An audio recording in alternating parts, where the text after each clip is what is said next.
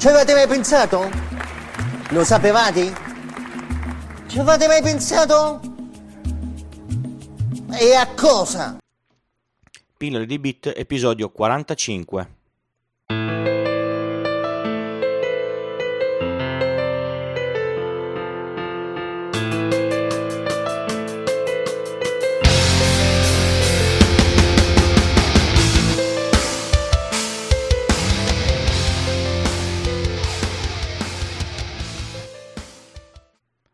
Ciao a tutti e bentornati a questa nuova puntata di Pillole di Bit. Vi chiedo scusa per il ritardo sul, sulla pubblicazione delle, delle, puntate, ci sono state un po' di, di, difficoltà.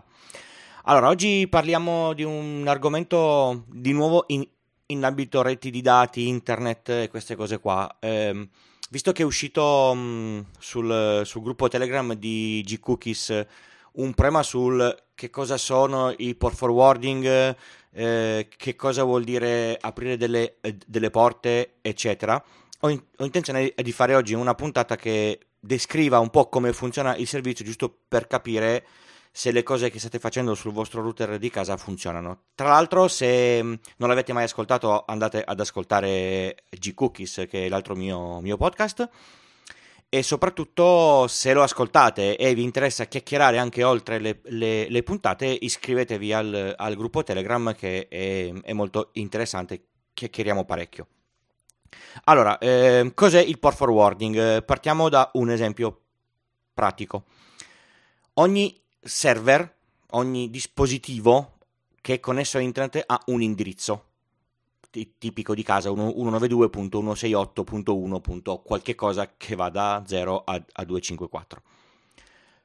Questi servizi, cioè questi dispositivi hanno all'interno dei, dei servizi, per esempio un PC Windows può ascoltare per le chiamate di desktop remoto però, per esempio, può ascoltare anche per le cartelle con, eh, condivise. Potrebbe esserci installato sopra un server FTP oppure un piccolo server web. E queste cose le può fare tutte contemporaneamente.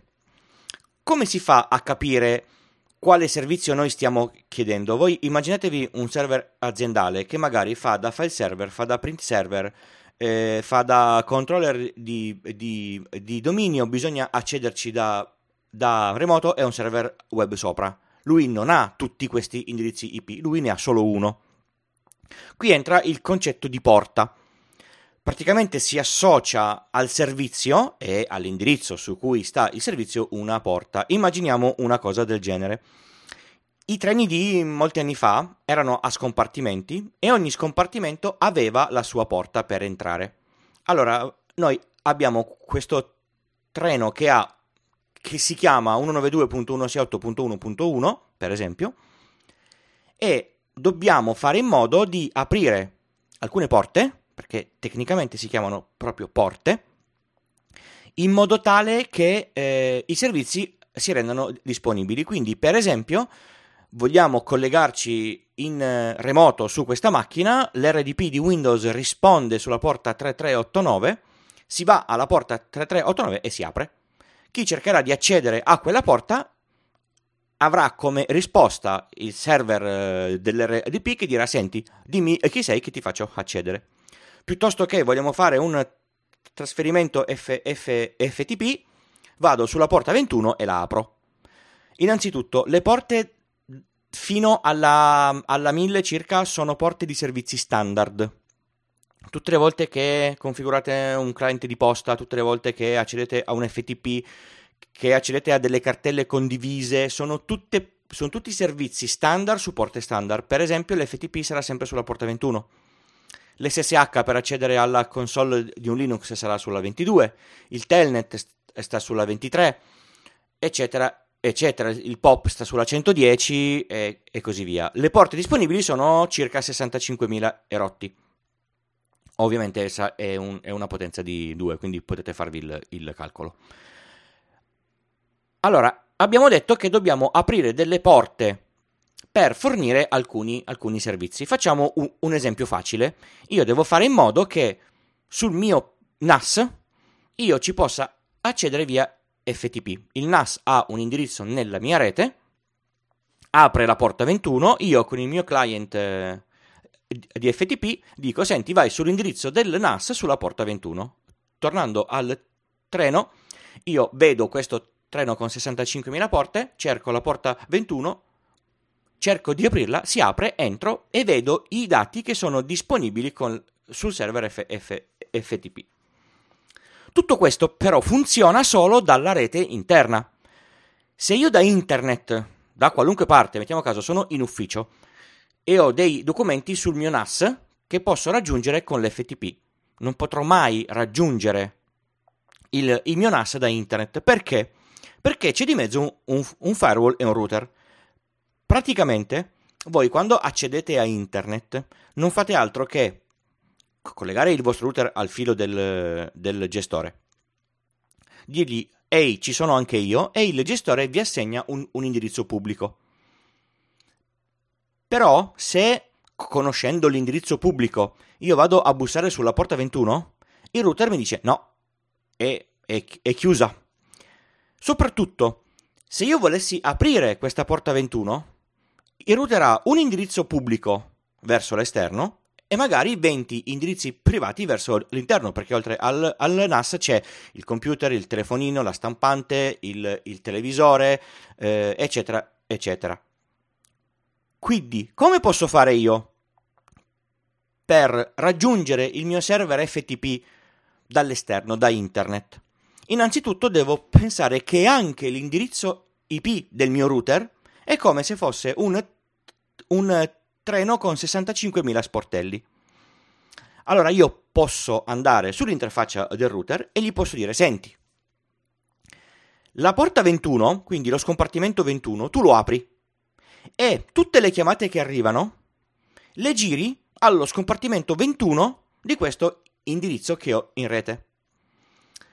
Quindi se io conosco l'indirizzo IP pubblico, configuro il, il router e gli dico apri la porta 21 sull'esterno verso la porta 21 dell'indirizzo del NAS, tutto il traffico che cercherà di accedere alla porta 21 del router verrà reindirizzato alla porta 21 dell'indirizzo IP pubblico del eh, eh IP locale, scusate, del mio NAS. Quindi ho aperto nient'altro che un canale per permettere all'esterno di entrare nella mia rete. Attenzione, questo potrebbe essere un un problema grosso.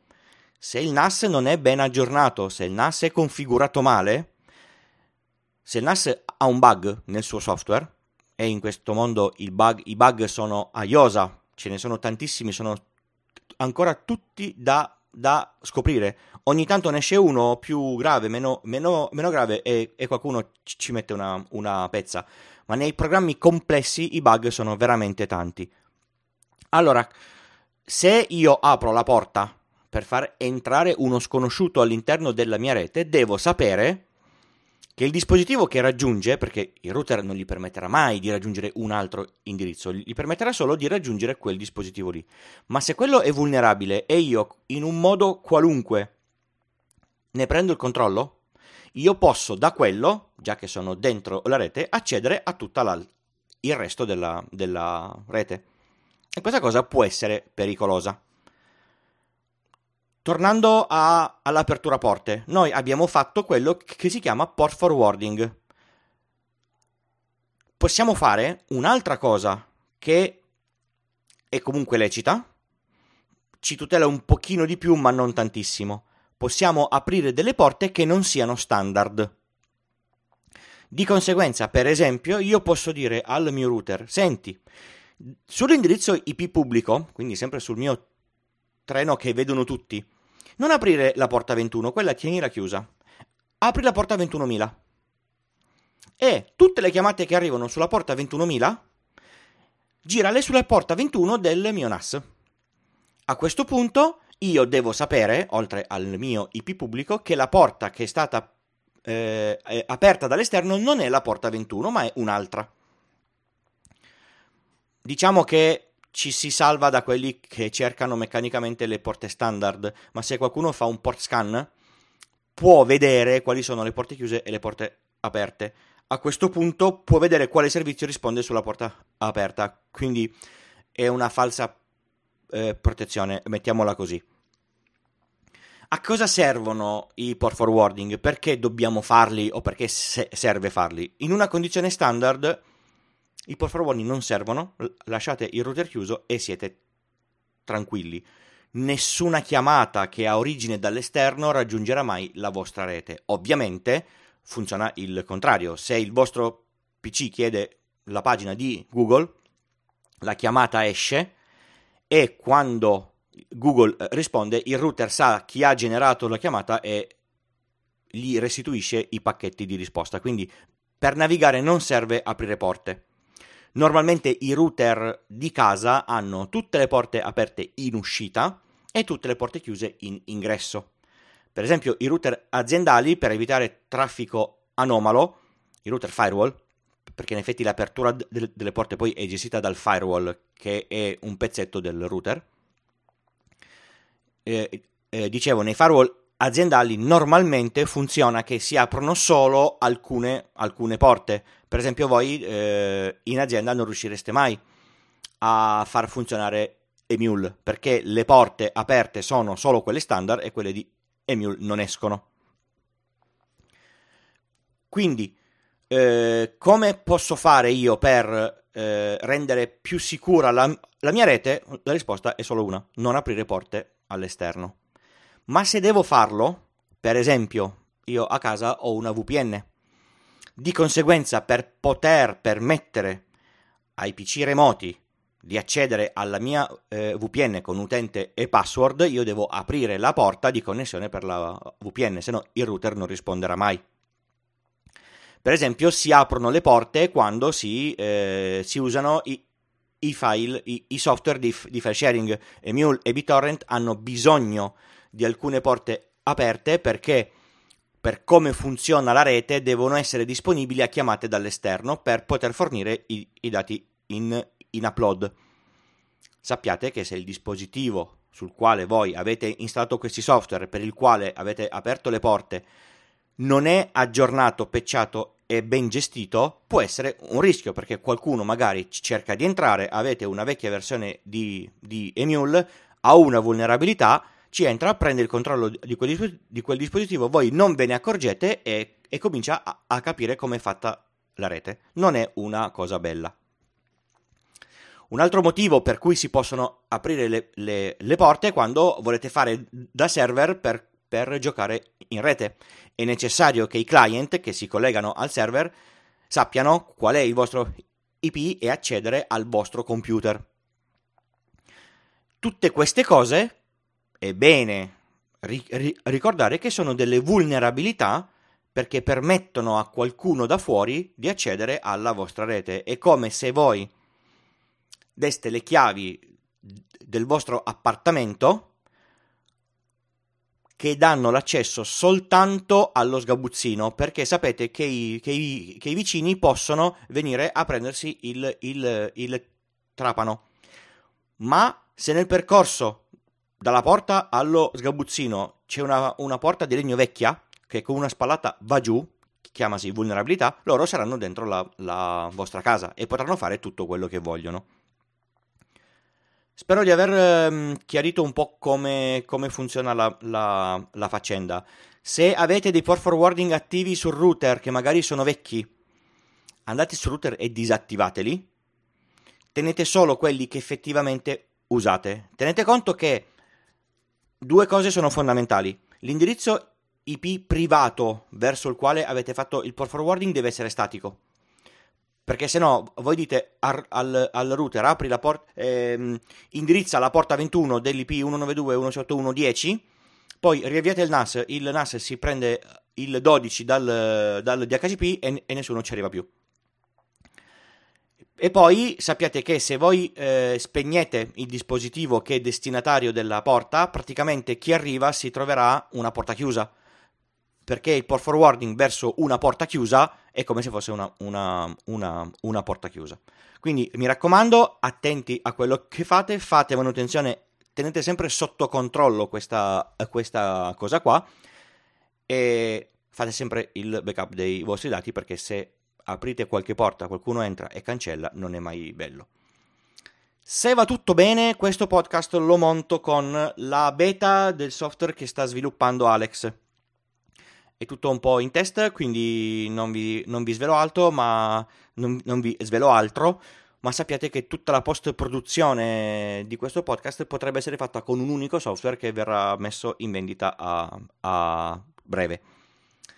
E vi ricordo anche che io sono contattabile sul sito www.pilloledibit col punto prima dell'it dove trovate la mail, l'account Twitter, la pagina Facebook, eccetera, eccetera, eccetera. E se questo podcast eh, vi è piaciuto, vi interessa e volete ringraziarmi con una, una donazione, io ringrazio molto voi perché almeno so che questo podcast si, si autosostenta almeno per le, per le spese base. Vi ringrazio per l'ascolto e ci sentiamo alla prossima puntata. Ciao!